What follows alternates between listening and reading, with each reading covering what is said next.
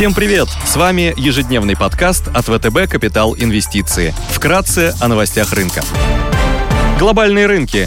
Внешний фон с утра умеренно позитивный, фьючерсы на эс энд пи пятьсот и Евростокс торгуются в небольшом плюсе, плюс ноль целых одна десятая процента и плюс ноль целых три десятых процента соответственно. Развивающиеся рынки прибавляют ноль целых пять десятых процента, японский Nikkei теряет около ноль целых пять десятых процента. Китайский рынок открылся после праздников на одна целая девять десятых процента ниже пятницы и с открытия растет более чем на один процент на фоне сообщения о том, что Evergrande продолжает выплачивать купоны по локальным облигациям. Нефть растет, Brent торгуется по семьдесят пять долларов за баррель, унция золота стоит тысяча семьсот семьдесят восемь долларов, доходность по десятилетним гособлигациям США выросла до одна целая тридцать три сотых процента. Сегодня в США пройдет заседание эф эр эс, по итогам которого Джером Пауэлл выступит на пресс-конференции. В Японии пройдет заседание Банка Японии. В еврозоне выйдут индексы деловой активности в сфере услуг и потребительского доверия. Также в Штатах будут представлены данные по недельному изменению запасов нефти от информационного агентства энергетики. В России выйдет статистика по промпроизводству и проминфляции. Корпоративные новости. Пройдет вебинар для инвесторов N+ Net Zero Investor.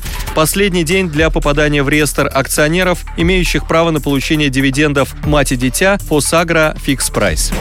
Идеи дня. На европейском рынке интересно выглядят акции немецкой Vonovia эс и, крупнейшего в Европе оператора жилой недвижимости, общий фонд квартир, в собственности которого после завершения сделки по поглощению бизнеса крупнейшего конкурента Deutsche Wohnen может превысить пятьсот тысяч. В начале месяца бумаги значительно скорректировались на новостях о том, что Vonovia пока не удается договориться о выкупе более пятьдесят процентов акций Deutsche Wohnen, предложение приняли лишь сорок процентов акционеров. Мы ожидаем, что в ближайшее время компании удастся сделать конкурентное предложение и получить контролирующую долю бизнеса конкурента, что станет ключевым драйвером для роста. По мультипликатору цена-прибыль бумага торгуется с существенным дисконтом к аналогам, что, на наш взгляд, обусловлено тем, что текущие оценки компании еще не полностью отражают потенциал будущей сделки с Deutsche Wohnen и могут быть пересмотрены в сторону повышения. Кроме того, в течение последних семи лет компания стабильно выплачивает высокие дивиденды. Текущая дивидендная доходность составляет более трех процентов в евро. Ограниченное предложение новых квартир по доступным ценам также будет оказывать поддержку спросу на аренду и способствовать улучшению операционных и финансовых показателей компании. Аналитики ожидают, что акция может вырасти более чем на двадцать процентов на горизонте следующих двенадцати месяцев.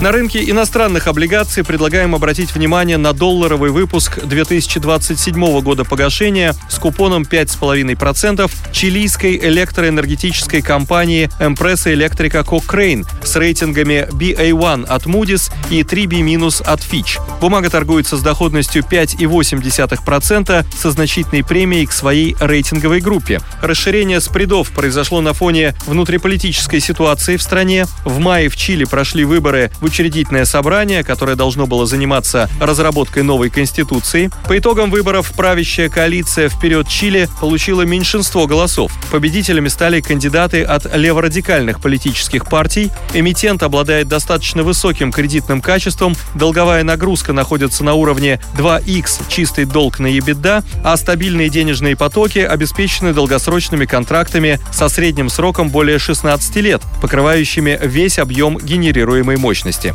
Мы ожидаем, что в результате сужения спреда потенциальная доходность с учетом купона и переоценки по телу может составить более десяти процентов годовых на горизонте двенадцати месяцев.